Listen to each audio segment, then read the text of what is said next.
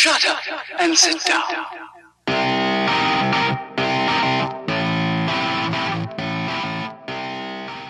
Bienvenidos a Un Cotorreo con Tano y Ray, episodio número 106. Señores y señoras, estamos de vuelta en este cotorreo y en este tu podcast favorito. Y si estás viéndonos en YouTube, te das cuenta que alguien falta aquí a mi izquierda, pero estoy mejor acompañado. Ray no pudo venir a este episodio y lo vamos a extrañar, pero tengo un invitado más chingón. Tengo al presidente de la Asociación de Judo de Baja California y entrenador, Josan Fajer. Bienvenido, Josan, a tu episodio. ¿Cómo estás? Todo bien. Muchas gracias, David, por la invitación. No, estamos muy emocionados de tenerte. Te he estado siguiendo por años, obviamente nos conocemos de bastantitos años, sí.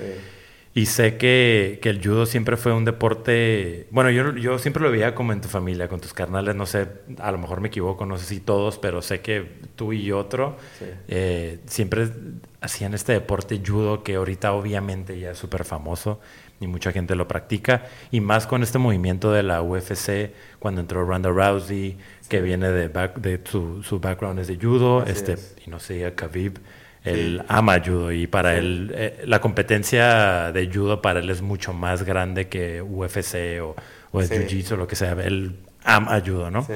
Entonces, pues ahí ya yo creo que se empieza a meter más en el rollo del judo de la raza, pero tú cómo empezaste el judo, no era tan famoso, ¿no? No, mi papá nos metió a todos mis hermanos y a mí. Yo entré de 4 años y medio.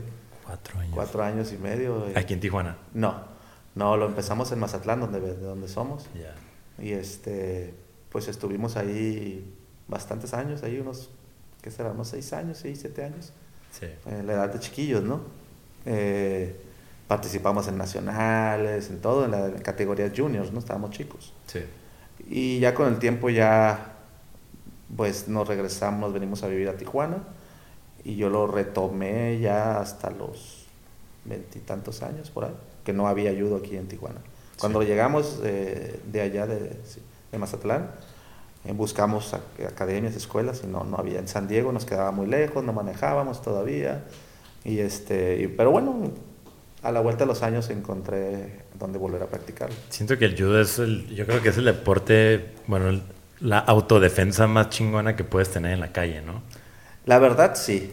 Respetando a todas las artes marciales, el judo es muy completo. Es una excelente defensa personal.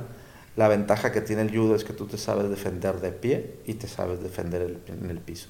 Sí. Entonces tú cuando agarras a alguien o alguien te ataca o algo, lo sometes derribándolo al piso y lo terminas sometiéndolo en el piso, ¿no? Tú lo puedes tranquilizar con, no sé cómo se llaman los movimientos. Derribes, son derribes, ¿no? Son formas de control y derribarlo al otro para someterlo, ¿no? Si lo ves por el lado de como defensa personal, sí, incluso sí, para mujeres, para niños, para todos, les da esa seguridad de saberse defender. A diferencia de otras artes marciales o otros deportes como el box o el karate, que es de pie. Ahí se tiras chingazos. Sí, tiras golpes, lo que tú quieras, pero ya te van al piso y ya, o sea, se acaba su defensa. En el judo no puedes soltar. Sí, sí, sí. El judo tiene partes de katas, okay, donde tiras golpes, incluso. Pero pegarle a alguien le puedes. No. Se hacen las katas como el karate. Como decir, tú me tiras un golpe y me defiendo con judo. Te agarro, que te controlo el golpe y te derribo con judo, ¿no? Ya. Entonces, sí hay unas katas de donde hay golpes y eso, donde te enseñan cómo quitarte golpes y todo. Entonces el judo es muy completo, muy, muy completo. Y es de las artes marciales más viejas de... Sí, el judo salió del jiu-jitsu japonés. Todo el mundo va a decir, no, el jiu-jitsu es de Brasil. No, cabrones. No. El jiu-jitsu es japonés. El jiu-jitsu es japonés y, de ahí se derivó el judo. Lo que le hizo el fundador del judo, que es Jigoro Kano, que fue Jigoro Kano, lo que hizo fue quitarle los movimientos peligrosos que tenía el jiu-jitsu japonés a hacerlo un poquito menos peligroso, y por eso el judo entró muy de lleno en Japón cuando compitieron las escuelas de jiu-jitsu y de judo para ver quién era la mejor defensa personal para la Academia de Policía de Tokio. Entonces, eso te iba a preguntar, sí, si no hay policías. Sí, entonces compitieron las dos disciplinas, el jiu-jitsu y el judo, y el judo dominó, no, por decir, 20 combates y el jiu-jitsu ganó 2, por decir. Entonces, por ahí se hizo un poquito más famoso el judo porque lo implementaron como la mejor defensa para la academia de policía en esos tiempos, ¿no? Okay. Y así se implementó en las escuelas y eso, entonces pues fue agarrando mucha popularidad el judo. El judo es un deporte que lo practican, de los deportes que se practican millones en el mundo, ¿no? Sí. Y o sea, llevas pues añales practicando el judo, entonces. Sí, ya son muchos años de practicante, de competidor, de entrenador y ahora de dirigente también de la asociación. Y en las calles, que en las escuelas, cuando estabas morro te respetaban, ¿no? Decían, pues, este güey se sabe un arte marcial. Lo que pasa es que cuando tú practicas un arte marcial, pues no lo andas presumiendo, ¿no? Y comúnmente te enseñan a ser humilde, a respetar a tus semejantes y todo.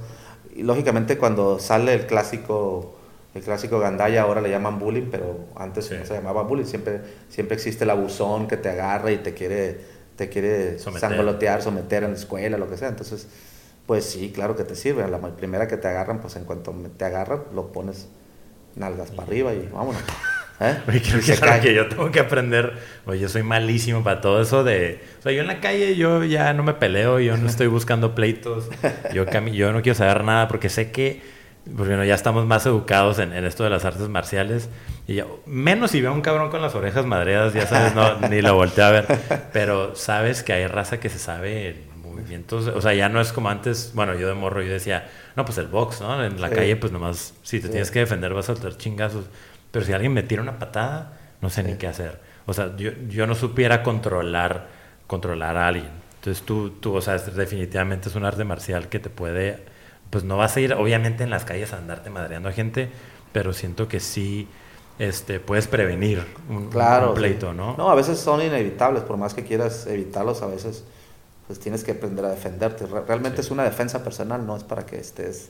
presumiendo, ay, voy a agarrar y tirarlo y ya, no someterlo. Porque cuando tiras a alguien al piso, normalmente en una acción donde te ataquen o algo en la calle, sí, pues el que va a caer, tú sabes caer, tú te preparas para caer, aprendes a caer, amortiguar la caída.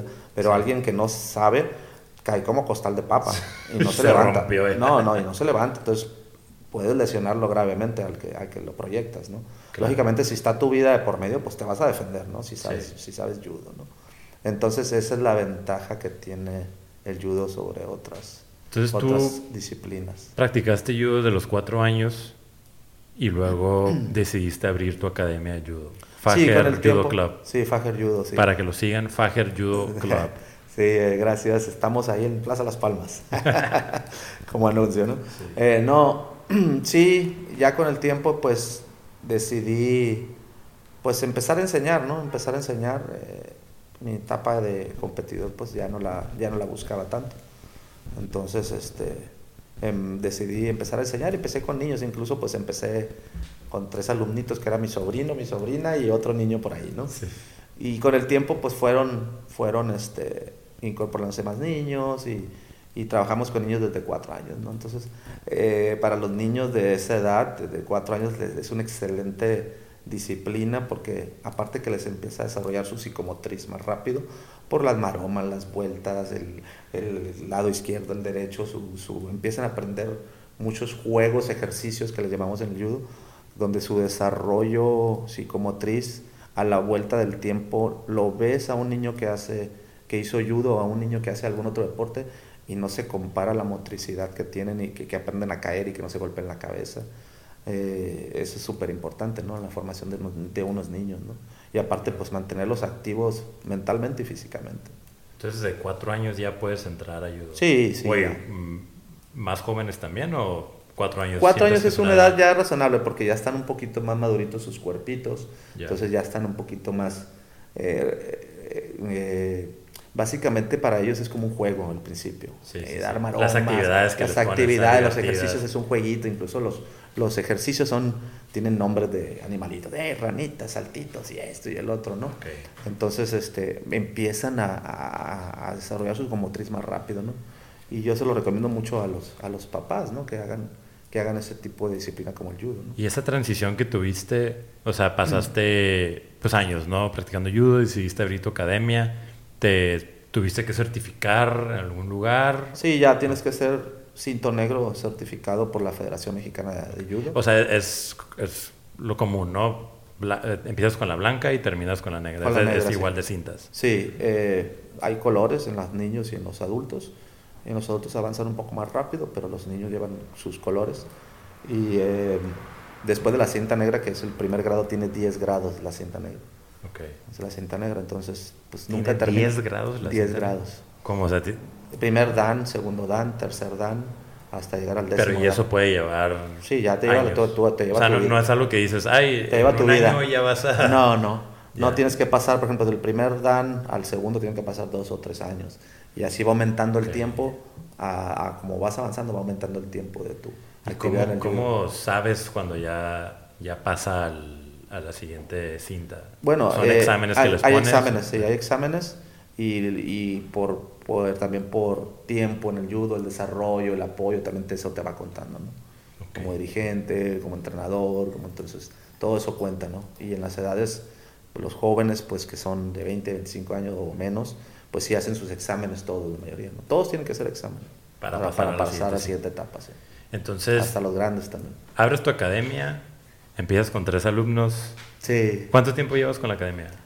Casi 20 años. ¿20 años? Casi 20 años ya. Sí. Wow, 20 años. Ya voy casi para 20 años. Entonces, empezamos con un cuadrito de 50 metros cuadrados. Sí. Un local chiquito. Y bueno, ahorita ya tenemos 200 cacho de metros cuadrados. Súper bien. Entonces ahí tú te empezaste a dar cuenta que había talento y decidiste entrar. ¿O cómo empiezas a competir? O sea, tu equipo, ¿cómo empieza a competir? Entonces empiezas a llevar a torneos. A torneos, tú puedes inscribir niños, sí. Te das cuenta quién la arma y quién no tanto. Y... Sí, siempre va a haber niños con más habilidades que otros, como en todos los deportes. Lógicamente uno ya con el tiempo empiezas a percibir el niño que es nato para cualquier deporte, que tiene esa habilidad. Sí. Esa habilidad nata, que nacen con esa habilidad. Y son niños que despuntan en cualquier deporte, no nomás en el judo, ¿no? Lo pueden hacer fútbol, pueden hacer esto y lo hacen bien, ¿no?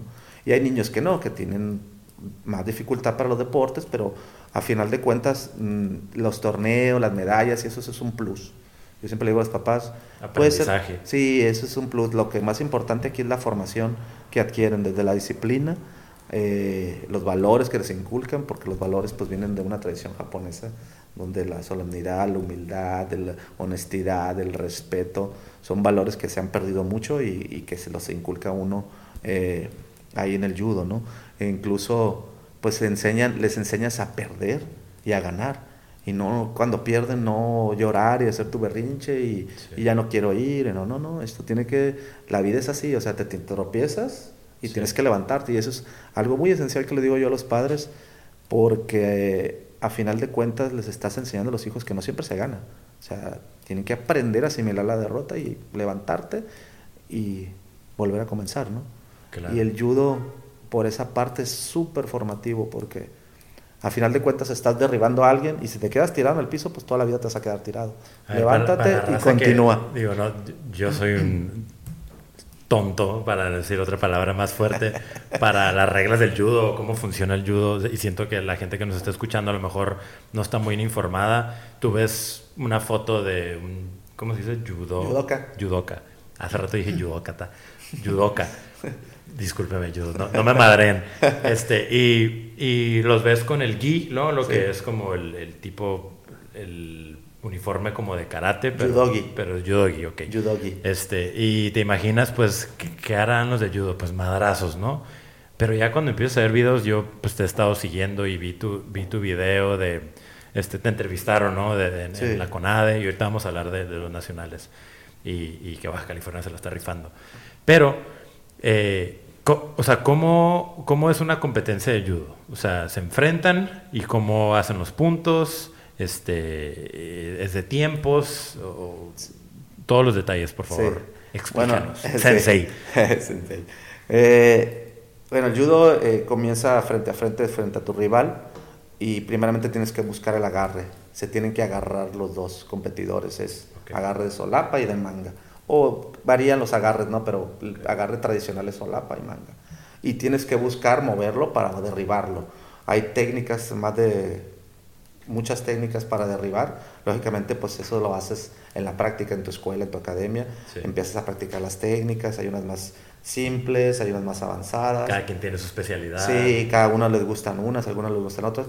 Y de cada técnica tradicional que yo les enseño, hay variantes, hay diferentes formas de hacerlo. Ah, bueno, está esta, pero tiene esta forma diferente de hacerlo, este agarre, esta combinación, o combinas una técnica con otra. Entonces, el primer objetivo es derribarlo y ponerlo de espalda. Caer de espalda completamente, derribarlo y que caiga de espalda completamente, con velocidad, control y fuerza. No puede faltar ninguno de esos tres factores. Si falta uno, ya no es el máximo punto, que le llamamos en el judo, le llamamos ippon. Si falta uno de esos tres factores, ya no es ippon, es wasari, que significa medio punto. ¿Por qué? Porque cayó arrastradito, o no tocó la espalda, no cayó limpio, o cayó la mitad de costado, de lado. Y eso tú también lo enseñas al caer, ¿no? De que no caigas igual y defiéndete un poco. Sí, tiene que defenderse y darse la vuelta en el aire. Y, o sea, hacen muchas acrobacias en el judo, hacemos muchos ejercicios de acrobacias como los gimnastas, para tratar de girar en el aire y caer de frente, flexibilidad. Entonces, cuando caes de seco, es un ippon. Completamente de espalda es un ippon, que es máximo punto, un punto. Y si caes de costado, de lado, de tu cuerpo, es wasari, es medio punto. El combate no termina ahí. Si no existe ese ippon, puede continuar en el piso, la lucha continúa en el piso, que es manteniéndolo al otro boca arriba y tú en control arriba de él. Y lo tienes que controlar 20 segundos. Por 20 segundos, si no hay ninguna marcación. Si hay una marcación de medio punto, es 10 segundos. Yeah. O también puedes hacer estrangulación o palanca de brazo. O sea, lo puedes... O sea, puedes... Sí. O sea, puedes hacer estrangulación o palanca de brazo. O sea, ¿lo puedes dormir? Sí, si no se rinde, se duerme. ¿Y cómo te rindes? ¿Tap? Sí, tap. O la famosa tocada de cuerpo, el tatami, le pegas y ya te rindes. Si no te rindes, pues te van a dormir, ¿no? O te van a lastimar una luxación o un brazo, ¿no? Una luxación. Entonces, un ippon, ya si haces un ippon ya ganaste. Ganas el combate. O inmovilización, que es controlarlo, inmovilizarlo al otro por cierto tiempo. O estrangulación, que se rinda. O palanca de brazo o luxación. Ok. Sí. Entonces... Son cuatro formas de ganar. No manches, ok, ya. Ya tres, puedo hacer judo. Derribe, por derribe, por estrangulación, o por estrangulación, inmovilización. No, sí son cuatro. Luxación, estrangulación, inmovilización y por derribe. Y no hay tiempo, no hay nada, es nomás saber quién hace el ippon. No, sí hay tiempo. Okay. Las competencias son por tiempo, de acuerdo a la edad y las categorías, y por peso. Okay. Hay divisiones. ¿Y cómo entró? Bueno, me imagino que ya lleva años también la Baja compitiendo, pero ¿cómo entraste tú al equipo de la Baja? Bueno, yo empecé como aportar atletas de mi escuela a la selección de Baja California. Okay. Mis alumnos empezaron a ganar y empezamos a meternos en el equipo de Baja California. O sea, Baja California como estado ¿puede competir mundialmente o es...? No, tú compites, o sea, nomás nivel nacional. Sí, compites mundiales, México. ¿No? Sí, es México. México. Ya te tienes que integrar al equipo nacional, a la selección nacional. Y ya hay selección nacional. Sí, tenemos baja californianos en la selección nacional ahorita. Okay. Y hemos tenido bastantes atletas que salieron de los equipos juveniles y han ganado atletas centroamericanos, medallas centroamericanas, panamericanos. Entonces tú empezaste aportando a Baja California y de ahí que te dijeron, no, pues jálate porque... No, me integré al equipo de entrenadores como están ahí. Tenemos Baja California tiene la ventaja que tenemos tres centros el centro de alto rendimiento, el conocido CAR de aquí de Tijuana, donde entran los atletas de los equipos del estado, diferentes disciplinas, diferentes deportes. Y bueno, aquí tenemos en Tijuana a un entrenador muy bueno que ya tiene muchos años, Fernando Castillo. Tiene ya desde el 2008 aquí con nosotros trabajando con niños y con toda la juventud de Tijuana. Y también tenemos por ahí a Manuel Reyes, también son entrenadores cubanos que llegaron hace muchos años y se han integrado aquí ya como mexicanos y trabajado con niños mexicanos, ¿no? Okay. Y en Ensenada tenemos también a otro profesor cubano que también está a cargo del Centro de Alto Rendimiento de Ensenada, y también se dedican a entrenar diario de lunes a sábado los centros de alto rendimiento. Y en Mexicali también tenemos otro entrenador que es mexicano, yeah. Francisco Quizán, también están por ahí. Entonces, para los que no saben, acaba de concluir las nacionales de la CONADE de judo, ¿no? Sí. Y Baja California quedó en el medallero, quedó en segundo lugar. Sí, por equipo ¿no? Quedamos en segundo lugar. Okay. Siempre estamos en la pelea, siempre estamos en los tres primeros lugares, siempre estamos en la pelea con Jalisco y Nuevo León. Son estados muy fuertes que tienen muchos años de tradición ya en el judo, igual que todos los estados del país, pero ellos tienen un equipo completo, tienen un apoyo total de parte de sus estados. Entonces siempre tenemos esa diferencia de medallas con ellos porque tienen el equipo completo y nosotros a veces nos falta gente, ¿no? ¿Por qué? Nos falta gente. Pues por muchos factores, muchas escuelas que no trabajan, no aportan. Yeah. Siempre tienen sus grillas y no participan, pero a final de cuentas pues afectan, ¿no? La participación del equipo como equipo, ¿no? Claro. Porque el judo, es individual, pero a final de cuentas también compites como equipo, porque también hay competencias por equipo. Entonces ganaron, en el medallero quedaron en segundo lugar, pero pues ganaron de oro, ¿no? Sí, se ganaron, ahora en los nacionales CONADE, que antes se llamaba Olimpiada Nacional, se ganaron 6 oros, 6 platas y 5 bronces. Tuvimos un día 7 finales. 7 finales y se nos fueron 3, 4. En el segundo día de competencia. O sea, fácil pudieron haber quedado en primer lugar. Sí, estuvimos en la pelea con Jalisco. La diferencia no fue... No, porque Jalisco quedó con 9 medallas de oro. Ok. Entonces nosotros quedamos con 6, Nuevo León con 6, pero nosotros ganamos más platas. Okay. Tuvimos más finales que Nuevo León. Entonces les ganamos por plata, le ganamos a Nuevo León. Ok. Entonces estamos en la pelea ahí. Nuestro porcentaje de efectividad es muy bueno del equipo de Baja California en comparación con los otros estados, porque a final de cuentas no llevamos equipo y estamos siempre, no llevamos el equipo completo y estamos siempre en la pelea con ellos. Sí. Entonces somos un equipo a respetar, ¿no? Porque ya te tocó Baja California, saben que no somos blanditos, o sea, son chamacos guerreros, y de chiquitos hasta los grandes, ¿no? Okay. Entonces siempre estamos en esa pelea ahí. Y pues van subiendo, ¿no? Sí, siguen trabajando. Le ganaron a Nuevo León. Sí, este año sí quedamos arriba de ellos, sí. Siempre están ellos en la pelea con Jalisco, la rivalidad es Jalisco-Nuevo León. Sí. Los estados, los demás estados que estamos ahí empujando, venimos siempre atrás empujando, ¿no? ¿Y cuánto es el nacional? Los nacionales son cada año. Okay. O sea, por ejemplo, ahorita acabamos de terminar hace unas semanas y se toma un breve descanso el equipo y vuelven a empezar a entrenar y empieza el ciclo otra vez para el otro año, desde asistir a nacionales, clasificatorios, regionales y luego ya llegar a la clasificación del evento nacional. Ese evento nacional es el único evento donde el gobierno paga. El gobierno paga todo, ¿no? El apoyo a los juveniles. Y a los... Oye, no llegan morros diciendo de que no, sí, yo quiero empezar el judo porque quiero entrar a la UFC. Sí, muchos. No, chingo, ¿no? Sí, me imagino porque está de moda.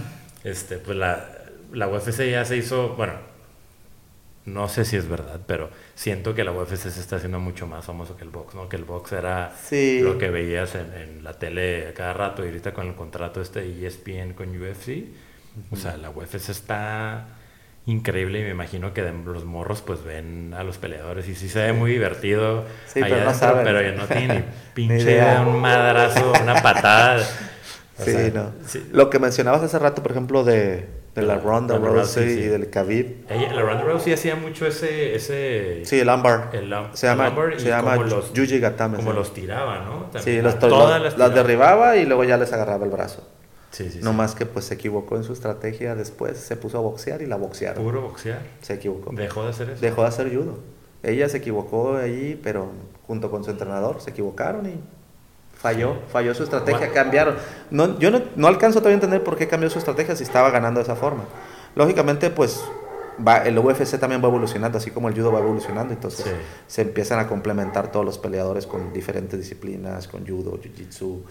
A lo mejor lo que he escuchado de la UFC es que de la gerencia, o sea, Dana White, sí, les dice como que quiere knockouts y quiere una pelea divertida, sí, y con acción y no sé si eso le empezaron a decir a ella, creo que sí, No, yo creo que no. Ella se equivocó. Ella cambió la estrategia, parece que el entrenador que traía ahí era boxeador y le cambió la estrategia. Ya. Sí, no, o sea, porque se lo chingaba en sí, era 30 segundos. Sí, o sea, lógicamente ella impuso por la parte femenina, fue de las precursoras, ¿no? De que empezó a elevar el UFC en la parte femenina, ¿no? Sí. Y ella fue de las primeras, ¿no? Pero yo creo que ahí fue un error de ella y de su entrenador. Sí. Y lo peor es que fue un error muy muy grave porque acabó con su carrera. Pues sí, ya estaba saliendo las luchas, ¿no? No, ahorita ya está en otra cosa, ya está WWE o esas madres. Ya es otra cosa. Pero bueno, cada quien, ¿no? A veces cometes errores y ya a veces no los puedes. Pero tú, ¿qué les dices a los morros que vienen con esa idea? Pues no, yo... O sea, te entran morros de todo tipo, de todas edades, ¿no? Sí, me dicen, es que yo quiero ser UFC. Sí, ¿sabes qué? Sí. Digo, el judo es muy exigente. Sí. El judo no cualquiera lo aguanta. Por el solo hecho de estar derribando, cayendo, jalando y sintiendo la fuerza y el peso del otro, es muy exigente. Sí. Entonces, muchos no aguantan un entrenamiento de judo, o muchos que llegan de otras disciplinas, no, que yo hago karate o hice el otro, no, digo, aquí es otra cosa, digo, sí. ¿Por qué? Porque implica otro tipo de ejercicio, otro tipo de calentamiento, es muy extenuante. Sí. Entonces, no mucha gente lo aguanta el judo. Sí, pero los tumbos de rollo y les dices, aquí es una disciplina diferente. Sí, no, y yo les digo, no, está bien. No, y aparte les digo, sí, adelante, primero aprende judo. Tú quieres ser peleador de UFC, sí, tienes que agarrar un deporte base. Jiu-jitsu, judo, Muay Thai, sí, pero especialízate en uno solo, o sea, llega hasta tu cinto negro o hasta la máxima especialización de cada disciplina. Todos los campeones de la UFC tienen uno. Y ahí dice, ¿no? Cuando los presentan, dice cinto negro o cinto negro en karate o en judo o en jiu-jitsu, o sea, pero no puedes ser un peleador a mi opinión, de UFC o de las artes marciales mixtas sin dominar una arte marcial completa bien. Tienes que tener un fuerte, yo creo. Si el jiu-jitsu es japonés, ¿cómo llegó a ser el jiu-jitsu brasileño y subió por los Gracies, subió por la tele, ¿no? Me imagino. El judo llegó a Brasil y ya empezaron a hacer jiu-jitsu ellos, ¿no? O sea, a lo mejor no les gustó. A su manera. A su estilo, sí. Ya le cambiaron nombres y le cambiaron eso, pero llegó por medio del judo, ¿no? Y también de jiu-jitsu japonés. Y bueno, ellos ya le llamaron jiu-jitsu brasileño, entonces ya cuestiones totalmente diferentes. Cuestiones de ego, pero al final de cuentas las bases son el jiu-jitsu japonés y el judo. Y lo que se practica en Fajer Judo Club es judo japonés. Judo japonés, sí. Okay. Judo tradicional, sí. Oye, ¿y tus morros? Están compitiendo, ¿no? Sí, mis hijos sí están compitiendo. No me acuerdo hace cuántos años pasé. Yo voy mucho a la Gucher. Tengo mi tarjeta de la Gucher. Soy muy orgulloso de tener mi tarjeta de Gucher con 35% de descuento. 32. Ya no te lo suben, es cierto. Ya no te lo suben. 32, sí, te piden hasta la carta de Santo Claus, ¿no? Sí, güey. Cuando llegué y me tomé... Bueno, no me tomé la foto ahí, pero cuando me iba a tomar la foto, fue como... Y te la puedo enseñar ahorita en mi tarjeta. Es algo... Una felicidad increíble porque la Gucher me encanta. Deberían de patrocinarnos a la Gucher para que les marques. Pero fui a la Gucher y vi una lona que tenías ahí y salían tus dos morros, ¿no? Sí, los tenía ahí, sí. Y a lo que veo ahí estábamos viendo en Facebook tus redes y las redes de la CONADE y vimos que un hijo tuyo está compitiendo. Sí, ahorita ya uno nomás. ¿Y qué sientes cuando, o sea, tú lo estás entrenando? Sí, lo entreno yo y entrena también en el Santo Entrenamiento también con el profesor Castillo. También. ¿Cómo es ese sentido? O sea, yo no tengo hijos todavía, pero cuando tenga hijos, me encantaría como entrenarlo. O sea, mi deporte es básquet, ¿no? Pero si lo pudiera entrenar básquet, yo creo que esa sensación, o sea, que... No, pues es sensación doble, porque al final de cuentas los alumnos uno los adopta como hijos. Sí. Todos los alumnos, uno que les enseña y que los ve ganar y que los ve perder, uno siente como entrenador, sí, pues sus pérdidas y sus victorias. O sea, yo cuando estoy dirigiéndolos ahí en los combates, pues estoy sufriendo y estoy queriendo que ellos ganen y que hagan la técnica. Yo me estoy moviendo y estoy todo tenso. Yo termino cansadísimo de los eventos. O sea, cuando están ¿Te dice peleando judo? Sí, peleando. Sí, cuando están peleando judo, el coach está... en sillas. Tienen sillas. Okay. Tienen 2 sillas cada coach. ¿Y tienes como una cajita donde no te puedes salir? Sí, en algunos eventos. Los eventos internacionales sí los ponen. Okay. Incluso no puedes gritar cuando está... ¿No puedes coachar? No puedes coachar cuando está la acción. Solamente cuando... Esa regla la pusieron hace poco, solamente cuando para la acción, que dicen ¡alto! Le dices. Y ahí, hey, oye, ya les dices ahí la indicación. Porque hubo un momento en que se la pasaban entrenadores gritando. Y ya gritando. No se pueden ni concentrar. No, gritando, se salían de control. Yeah. Entonces empezaron a restringir a los entrenadores. Siento que ese sería yo. Había entrenadores muy apasionados. Digo, habemos todos, todos nos apasionamos y gritamos y es imposible, ¿no? Pero en los eventos de formación donde están los niños, pues tienes que dirigirlos y gritarles y decirles, oye, cambia o haz esto y el otro, ¿no? Ya en los eventos de adultos, pues a lo mejor ya no requieren tanto e incluso voltean a ver a su coach y ya les atienden las indicaciones, ¿no? Yeah. Pero en los niños sí, es parte de eso. ¿Y en los nacionales esos se acaban de pasar? ¿Hasta qué edad puedes competir? Esos nacionales son de 13 a 20. A 20 años. De 13 años a 20. Son 13, 14, 15, 17 y 18, 20. Okay. Son 3 divisiones. O sea, ya después de los 20 ya está rudo. Ya salen. Y el problema que tiene el deporte en México es que todos esos talentos que viniste formando desde los chiquitos, desde 6, 7 años o 7, 8 años, y que llegan a las etapas de competencia infantil, juvenil, llegan a los 20 años y se topan con nada. Ya no hay esa continuidad. A lo mejor se pasan algunos. Ya no hay un nacional. Hay equipos nacionales. Muchos brincan a los equipos nacionales. De esas selecciones, de esos juveniles donde salen de 20 años, muchos ya están integrados en los equipos nacionales, ¿no? Se va buscando el talento. Okay. Pero así hay una falta de apoyo y una continuidad de parte de muchas autoridades del deporte a darle seguimiento a atletas. Y si lo hay, pues es muy... muy pequeño. Es un batallero. ¿Y cómo la podemos hacer? O sea, como gente... O sea, yo como bajacaliforniano... me da, y siento que todos, se da orgullo, ¿no? Que ver a un equipo que se rompió algo ahí atrás. Ya nos van a saltar en el estudio. Fantasmas. Y no, creo que fue el perro. Ya se me olvidó lo que te estaba diciendo. Como baja californiano, pues te da orgullo, ¿no? Ver a cualquier selección, o sea, cualquier deporte. Yo no tengo la menor idea de judo, pero sí he escuchado mucho de judo. Y ahorita que lo empiezo a ver, que me empecé a informar, pues por eso te contacté, ¿no? Dije, no manches, Josan. Yo a Josan lo conozco de toda la vida. Y como te digo, como baja californiano, te da orgullo ver a tu equipo competir y más que esté compitiendo al alto nivel.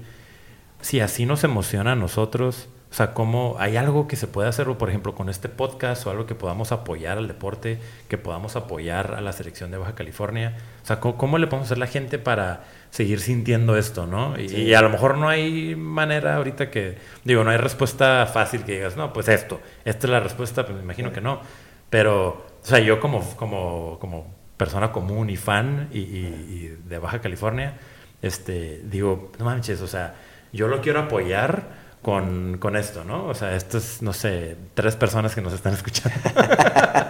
Que nos están escuchando ahorita. Que puedan sacar algo positivo, o sea, ya sea de la edad que tengas o simplemente el saber que existe la CONADE o los nacionales o simplemente el saber que, pues hay un judo aquí, ¿no? Aquí en el Fajer Judo Club, me voy a meter a checar, a ver qué es, pues igual me voy a una clase.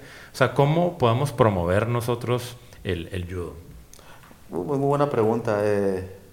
Antes de que respondiera a tu pregunta, me quedé con la pregunta anterior de mi hijo que competía. Sí. Sí, es doble el sentimiento porque pues los ves perder y los ves ganar y es doble la sensación como entrenador y papá. Muchas veces es difícil, ¿no? Separar y muchas veces a ellos se les dificulta porque te siguen viendo como papá, pero al final de cuentas pues soy su entrenador. Sí. Y muchas veces me apoyo con otros entrenadores. Oye, dile tú para que te haga caso, ¿no? Porque a mí ya me ve como papá, papá, ya sabes, ¿no? Sí.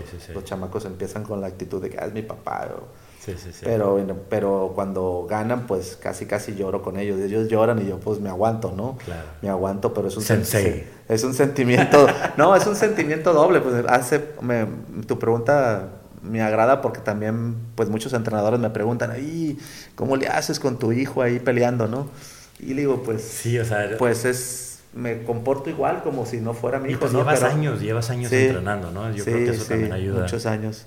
Y ahora que están mis hijos compitiendo, pues es doble el sentimiento, no verlos ganar y verlos perder, pues es una doble satisfacción, ¿no? Y siento que si pierden les das una super lección, ¿no? O sea, ya ahí sí, claro, es entra el entrenador, la mentalidad de entrenador, y yo creo que lo refuerzas ya con soy tu papá, ya sabes, de que al final de cuentas. No, pues ellos lo van asimilando, ahorita va a cumplir 14 años y lo va asimilando y cada vez lo asimila más, ¿no? Pues, o sea, está en una edad dificilona, pero él quiere seguir, o sea, él a él le gusta, él es guerrero, pues, ¿no? ¿Y en las universidades no hay...? Sí, hay universidades también. Sí. Por ejemplo, en Estados Unidos no le pudieran dar una beca de judo. Sí, hay becas deportivas en muchas universidades en Estados Unidos y eso.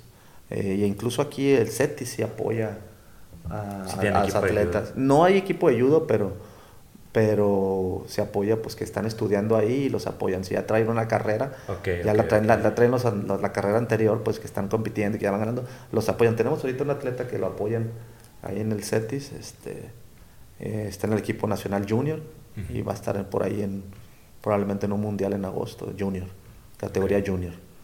Y están ahí varios atletas, ¿no? Formándose. O sea, sí hay apoyo... De las universidades algunas, sí. Las de privadas, ¿no? Como la del CETIS, que esas sí los apoyan. Muy bien, pero en Estados Unidos, pues también hay... Pero es igual, batallan igual los atletas también en Estados Unidos. No les dan así como que, ay, sí. Sí, no está tan fácil. Hasta que ya llegan, ya los quieren patrocinadores. Los patrocinadores, pues, a tu segunda pregunta del cómo apoyarlos, a promover el judo... Pues desgraciadamente no tenemos esa promoción como deporte y como arte marcial, el judo, pero sí es muy, muy formativo para los niños. Yo siempre se los recalco a los papás. Esto es algo que lo pueden hacer de por vida y los enseña a defenderse, a darles seguridad. Hay niños que entran con una timidez y que su personalidad es muy cerraditos, muy cohibidos, y entran hasta con miedo, ¿no? Cuando recién entran sus primeras clases. Y pasa el tiempo y ya los ves caminar con una seguridad. Sí. O pues que es intimidante entrar a un gimnasio. Por ejemplo, yo me acuerdo la primera vez que entré a un gimnasio de box. Me tenía un pánico antes de entrar. O sea, yo le dije a un compa, vamos a jugar básquet. Y yo así, me dice, ahora yo te voy a enseñar mi deporte, vamos a entrenar box. Y fue como... de que no me quiero subir, no, cáele. Y si te intimidas, no entras y... Todo el mundo así. Y pues sí te intimida, pero hay algo como sensación, no sé, sientes algo como un equipo, una como familia, una hermandad, exactamente, ya que entras como que todo el mundo te saluda buena onda y se dan cuenta que son tus primeras clases y te están enseñando lo básico, nomás a caminar y irte para atrás y para enfrente y para lados. Y siento que ya estando ahí se te quita el miedo. Sí. Y yo incluso le comento a muchos papás que te entraron con los niños chiquitos o que me llegan, ¿sabe qué, profe? Es que lo están haciendo bullying en la escuela. Y no, le dije, aquí se va a aprender a defender. Y en su momento que lo estén molestando, porque muchas veces los maestros no sirven y no los paran en el bullying, no dicen, hey, estate quieto o algo. Y aquí yo no permito nada de eso aquí en la escuela, porque sí pasa que nunca falta que el que está molestando al otro. Hey, aquí no puede pasar nada de eso. Y al final de cuentas, cuando empiezan a desarrollar y saberse que pueden aprender a defenderse al clásico abusador o enfadoso de la clase o de la escuela que quiere, lo agarran y le ponen su derribe y se acabó el bullying, ¿eh? La última vez. Yo lo recomiendo el judo porque le llamo yo anti-bullying. Sí. Porque les da esa seguridad a los niños. Si eres un niño que no sabía defenderse y que no sabía cómo reaccionar cuando lo agreden o algo, pues ya se sabe defender, ¿no? Sí. Entonces, al final de cuentas... lo que te decía, las medallas y los torneos es un plus. Pero lo que le estás enseñando a tu hijo con una disciplina como el judo es algo más grande, ¿no? La educación, los valores y eso, el saber defenderse, ¿no? Ya me dieron ganas de meterme. Es lo más importante. O sea, yo ya mis 35 años recién cumplidotes. ¿Puedes ir? Ya voy de picada. No. En mi ya me da la espalda, en la rodilla, pero, o sea, como una disciplina. Como ejercicio, o sea, como disciplina. Ejercicio, ahí sudas. ¿Sí pudiera entrar? Sí. Tengo señoras de 50 años haciendo judo. Señoras. Señora de 50 años haciendo judo y ahí está la señora. Y hasta empezaron de cero, ¿eh? No creas que... Sí, no es como que entras y ya lo... No, empezó de cero. Ella empezó haciendo otras cosas, hacía sus yogas y eso. Ahorita está ahí. Gente de todas las edades. Me hubiera encantado que el pinche Rey estuviera aquí, pero como siempre nos deja abajo. Y siempre cuando no viene, hablo mierda de él. No, pero como yo vine, ustedes van a tener que ir a una clase prueba ahí de judo. Sí, exactamente. A esa lo que yo iba, porque sí. Yo le dije al Rey, tráete tu gi, porque sé que tiene un gi de jiu-jitsu. Tráetelo y vamos a hacer unas movidas aquí. No, sí, sí. Pero sí tenemos que... digo, él sí le sabe, porque él estuvo en lucha y lo hizo jiu-jitsu y no tengo la menor idea. Sí. Yo te digo, yo no sé ni... Bueno, ya sé que no pateas, pero no sé hacer nada. De control. Pues. De control, a mí nada. Si me agarran de aquí... Ya, te quedas. Vengo y voy a... Perdón. Suéltame. Vamos por una chévere. David, con ese tamaño no cualquiera te agarra. Sí, no. Bueno, pues, soy un tronco. El judo está diseñado para tirar el doble de tu peso. ¿El doble de mi peso? El doble de tu peso. O sea, tú pesas... Menos de 100 kilos. Ok, digamos 100 kilos. Yo peso, por decir, 50, ojalá pesara 50, te puedo tirar fácil así. Pelada. Fácil, porque es física. Sí. Es física, no usas fuerza ni fuerza bruta, es técnica. Es técnica para levantarte y tirarte. No es así como que, voy a usar toda mi fuerza de hombre fuerte, de Hulk, y te voy a tirar. No, es técnica, son técnicas para tirar. Okay. Y esa técnica la enseñas paso por paso. Sí. Son técnicas de derribe, de proyección, de derribes. Y todas las técnicas es física. Te desequilibro, te saco de balance para poderte tirar. No te voy a tirar si tú estás bien tronco. No te voy a poder tirar. Te tengo que mover, sacar de tu posición estática para derribarte. Se empiezan a mover izquierda, derecha. Sí, ajá. Es un desbalance. Realmente es física. Sí. Y acaban de pasar los nacionales, ¿no? De la CONADE, ¿hay femenil? O sea, sí. En la nacional. Sí, claro. Sí. Abusada con las mujeres. Sí. No. ¿Productora? ¿Qué onda? No. La productora ves un combate de... Yoga. Sí, yoga. Pero pues con eso pues ya tienen las movidas ahí. Las bases. Las bases. El puro calentamiento del judo y la preparación física... O sea, la palabra CrossFit nosotros la conocemos desde hace mucho. Okay. O sea, es una mezcla de ejercicios con tu cuerpo, con esto, con el otro, que con el puro calentamiento quedas así, muerto. No. Es extenuante. Ahí llegan, es que hago esta disciplina, corro 20 kilómetros o bicicleta o... está bien, pero aquí... Lo que yo te diga es despacito, porque quiero que vayas gradualmente acondicionando tu cuerpo. No dejes todo el primer día. Sí, no, y lo puedes hacer el primer día, pero el siguiente no te mueves. ¿Por qué? Sí. Porque no estás acostumbrado a caer de espalda, tus músculos no están acostumbrados, o dar vueltas maromas, entonces es mucho de fuerza propia, ejercicio. Sí, como sí, que es sí. Cross training. Es un tipo de cross training el ejercicio del judo, pero es cansado, ¿no? Es así como que, está facilito el calentamiento, ¿no? Todo el mundo termina... Muerto. Espérense, apenas terminó el calentamiento, ahora ya vamos a la parte de técnica de derribes, ¿no? Vamos empezando. Y hacía unos ejercicios de... Pues esos, ya sabes, de P90X y esas madres. Cosillas así, de repente. Y a los 15 minutos estaba muerto. O sea, qué increíble es un ejercicio, no sé, jumping jacks. Sí, sí. Y luego... Pero mezclado, pues, burpees, con diferentes... Sí, se ve fácil, pero ya que lo estás haciendo... Y esos nomás son calentamientos. Sí, son calentamientos. Sí. Y luego ya es donde empieza la técnica. Sí. Ok. Sí. Y qué interesante todo esto de judo. Tienes que ir, ¿eh? Tengo que ir. Tienes que ir a que por lo menos un par de clases a que veas qué onda. Para romper la... Está bien suave la clase de adultos, porque digo, la clase de adultos ya no les... Yo ya no les exijo como si fueran adolescentes o como si fueran jóvenes. Ya te la llevas más tranquilo. Ya les digo, dale calmado, esto no es campeonato mundial, estamos luchando, pero para que aprendan. O sea, trato de inculcarles esa de que no es competitividad, pues, para ellos, sino que es mantenerse sano, mantenerse fit, aprender algo y sudar como loco, porque muchas veces dura una hora la clase. Hora y media. Los adultos. Muchas veces tú te vas a las pesas y es muy monótono estar levantando pesas, es aburrido. Tú te vas a correr. Levantando fierros. Y tú te vas a la caminadora y es bien aburrido. O sea, y aquí con 15, 20 minutos que te metas de puros ejercicios, estás fundido. O sea, yo sí me puedo marcar otra vez. Fácil. Me pongo camisas negras. Si te pones a hacer bien los ejercicios y todo, bajas así en el judo. En un entrenamiento de judo fuerte a los chamacos, pueden perder hasta 1 kilo o 1,5 kilos. En un entrenamiento fuerte.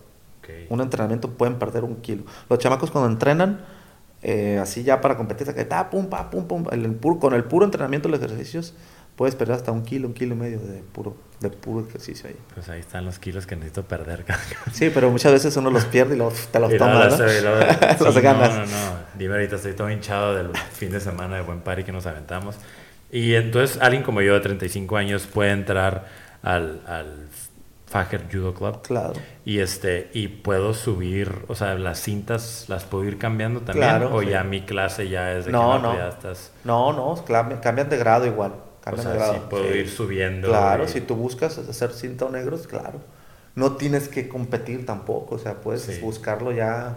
Ya es algo que es parte de una academia de judo. Es de que. Sí, porque muchas veces, por ejemplo, a muchos ya no quieren competir. O sea, yo no quiero competir, pero quiero aprender y me gusta, quiero hacerlo. Y entonces pues no los forzamos a competir, incluso ni a los niños. A los niños sí les busco empujarlos un poquito, ¿no? Oye, hay que competir y eso. Sí. Porque al final de cuentas ellos van a aprender a perder, a ganar. Lo que quiero que aprendan es a perder, a ganar, asimilar esas derrotas y esas victorias. Tienen que asimilar todo. Claro. No más ganar.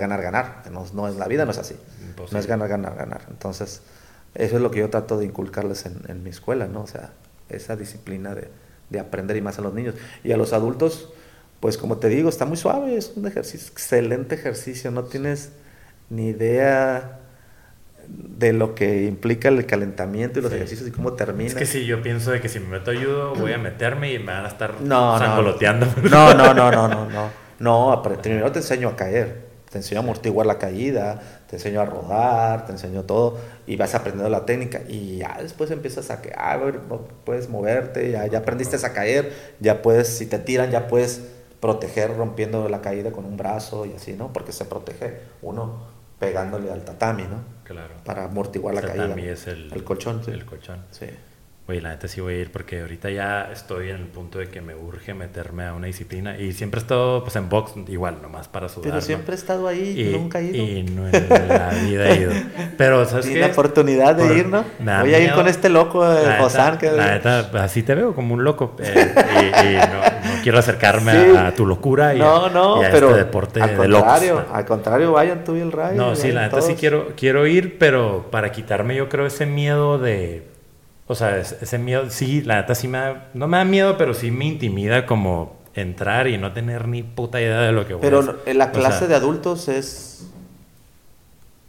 son más nuevos los que hay que los avanzados. Okay. Si los avanzados son los chamacos que ya tienen muchos años y que empezaron desde abajo. La clase de adultos empieza normal, o sea, no, nadie te va a tirar, menos si estoy ahí yo, ¿no? Nadie te va a lastimar. Tú me vas a defender de los pobres. No, yo no permito, o sea, no, es más, no permito que alguien lastime algo por su novatez, porque muchas veces por ser tan nuevo, puedes lastimar a alguien, querer tirar a alguien, claro. O tú no, o tú con él, o si veo que el otro es medio salvaje, le dije, cálmate, tranquilo, porque aquí no quiero lastimar. Ahí tienes que estar trucha tú, ¿no? Sí, yo los paro, ¿no? A mis alumnos le digo, no, aquí no quiero lastimados, quiero que sigan viniendo a entrenar, quiero que sigan aprendiendo, porque una lesión en un adulto te toma un tiempo ya de recuperación. Si te hiciste un esguince en el codo o en la rodilla o te torciste los dedos, pues nos toma más tiempo ya los adultos. O sea, unos chamacos se recuperan así, los chamaquitos. Ya en 2 semanas están como nuevos, pero uno se tarda más. Entonces, lo que yo no quiero es que te lastimes y dejes de entrenar,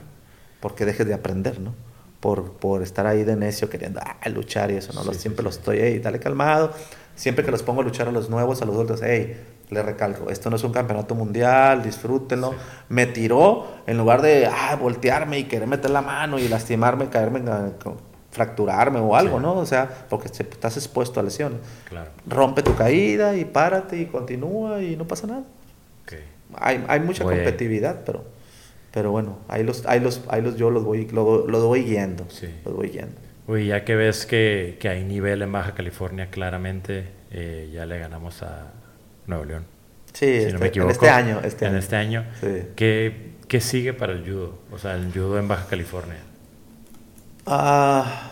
Pues ahora siguen los eventos, después de estos eventos siguen los eventos internacionales para los que están allá de Baja California, que están con los equipos nacionales. Tenemos mundiales juniors, panamericanos y así, ¿no? Para buscar su clasificación a juegos panamericanos. de los que practican judo aquí en Baja California tenemos representación nacional? Okay. Sí, tenemos ahorita, había 4 o 5 entre muchachos, pero ya unos ya se salieron, ya dejaron ya de practicar. Ahorita tenemos a 2 chamacos de 20 años que están ahí en el equipo nacional junior, están avanzando al equipo grande, ¿no? Ya entran, ahorita terminaron ya su ciclo de competencia de juvenil y ya brincan a adultos, ¿no? Okay. Entonces están en ese proceso de crecimiento hacia el equipo nacional grande. Pues tenemos que seguir aportando, apoyando. Yo sé, como podcasts como estos, pues siento que ojalá ayuden un poco también al movimiento de judo. Es un deporte que lo he escuchado muchas veces y creo que todo el mundo lo hemos escuchado y lo vemos como, sí, es como lucha, ¿no? Y como, sí, mucha gente no sabe qué es. Cuando empiezas a platicar con un experto, con un sensei, ya te das cuenta que pues como todo arte marcial tiene algo más, ¿no? O sea, no es... ¿Quieres entrar? Sí, tengo una pregunta. La productora tiene una pregunta. Sí, a ver. ¿Por qué sensei? Sensei significa maestro. Sensei significa maestro, profesor. Sí. Sensei es... tiene un significado más profundo. Significa... Por favor, dinos. Sí, ¿por qué sensei? No, pues si te fijas en el karate y en varias disciplinas le dicen sensei, ¿no? Pero significa maestro, profesor. Y ese se supone que sensei significa el que ya va más adelante, una cosa así. Pero significa maestro, profesor. Y se trata como con respeto. Sí, el judo lo que tienes que es muy tradicional, por lo menos como yo lo enseño, es muy tradicional, como debe de ser. El judo lo que tiene es que es muy universal. Tú aprendes judo aquí y si tú te vas a Francia, es igual, no va a cambiar. Sí, cambian los métodos de entrenamiento, pero si yo te enseño una técnica, allá es igual, o sea, no ha cambiado, no se ha modificado, como diferencia del karate, que el karate hawaiano, que el karate que el karate el otro, y así, ¿no? Hay muchas versiones. El judo no se ha mantenido muy estándar, muy tradicional, y ha evolucionado, porque a nivel competitivo ya hay otras técnicas y variantes y eso. Pero lo que es el judo, si tú lo aprendes bien, en una escuela bien, donde vayas, te llevas tu traje de judo, me voy de vacaciones, me voy a meter ahí a Francia, por decir, un pueblito, y vas a entrar y eres bien recibido, no como muchas otras disciplinas que están peleadas escuelas con escuelas, pero el jiu-jitsu tiene sus pleitos ahí. Marco, en el box siempre era como... No participan unas escuelas con otras, no, el judo no. Pero bueno, en todas las disciplinas hay pleitos y egos, ¿no? Claro. En todas. Regresando al box, me acuerdo que decían, sí, este es del otro gimnasio. Dile que se suba con uno de aquí para que vea. Para que le dé. Para que le dé con todo. Todo era así, ¿sabes? Todo es como violencia y todo. También existen escuelas así, también aquí de judo, así que estaba, o sea, o de otras disciplinas, que viene de la otra escuela. Más Cobra Kai. Pero, por lo menos yo en la persona no, o sea, bienvenidos y pásenle, órale.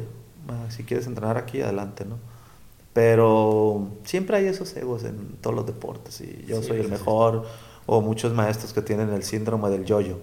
Yo soy esto, yo hice esto, yo esto. Yo soy el sensei universal. Yo soy el único que sabe judo, así existen. Y en todas las disciplinas, en todos los deportes, yo soy el bueno aquí. Pero yo creo que tú no tienes que estar cacareando tus triunfos. Al momento que tus atletas están ganando o tus competidores están teniendo resultados, pues quiere decir que eres un buen entrenador, ¿no? Si no, pues no llegarían ahí, ¿no? Claro. Entonces, y esa es tu mejor carta de presentación, ¿no? Tu trabajo ahí, tus atletas y tus resultados y eso. Pero si tú estás diciendo, yo soy esto y eso, y no tienes nada que respalde eso que tú dices, pues dices tú, deja de estar diciendo eso, tú no eres lo que dices, ¿no? Claro. Pero eso pasa en todo. Los egos ganan.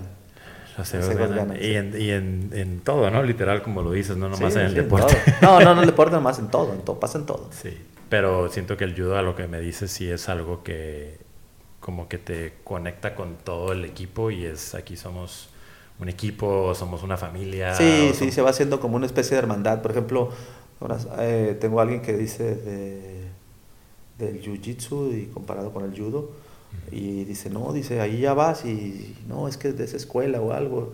Y la mamá llevó a unos niños al Nacional hace poquito, y se sorprendió de ver esa hermandad que hay terminan los niños de competir y el niño que le ganó, por ejemplo, una niña buenísima que tengo ahí, que ganó a otras niñas, las niñas jugando después y la mamá ahí sentada con la otra mamá platicando, es que esto no lo ves en el, esto no lo ves en el jiu-jitsu, pues, o sea, hay como una diferencia, ¿no? Y no estoy minimizando el jiu-jitsu, es un ejemplo, ¿no? De que esa hermandad en el judo existe, ¿no? Y también existen sus diferencias, como todo, o sea, hay de todo. Pero eso es algo que en tu academia lo tienes bien claro. Sí, yo trato de inculcarles, o sea, que independientemente te gane, incluso lo ves en las competencias, por ejemplo, en el caso de mi hijo, de muchos atletas, pierden con su rival adentro del tatami y salen y los ves platicando y los ves conversando y los ves jugando o lo que sea cuando están chiquillos, ¿no? Los ves jugando, cuando están chiquitos los ves jugando y cuando no los ves de amigos y es mi amigo, los ves cotorreando.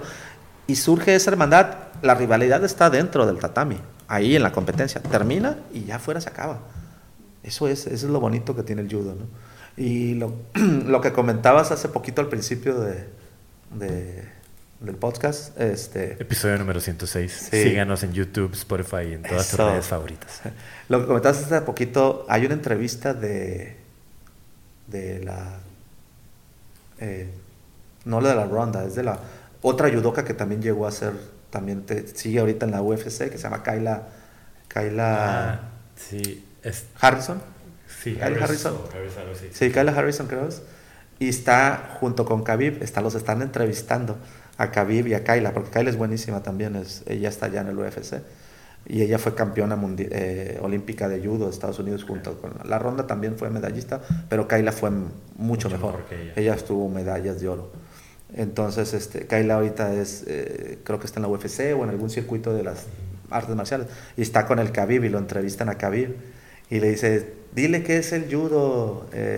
A Khabib le preguntan a Khabib, Kayla le dice a Khabib, sí. No, dice Khabib, el judo es la crema de todas las artes marciales, la crema, dice, es la crema de todo, porque él practicó judo y él hizo judo y sabe las ventajas que tiene el judo sobre otras artes marciales, ¿no?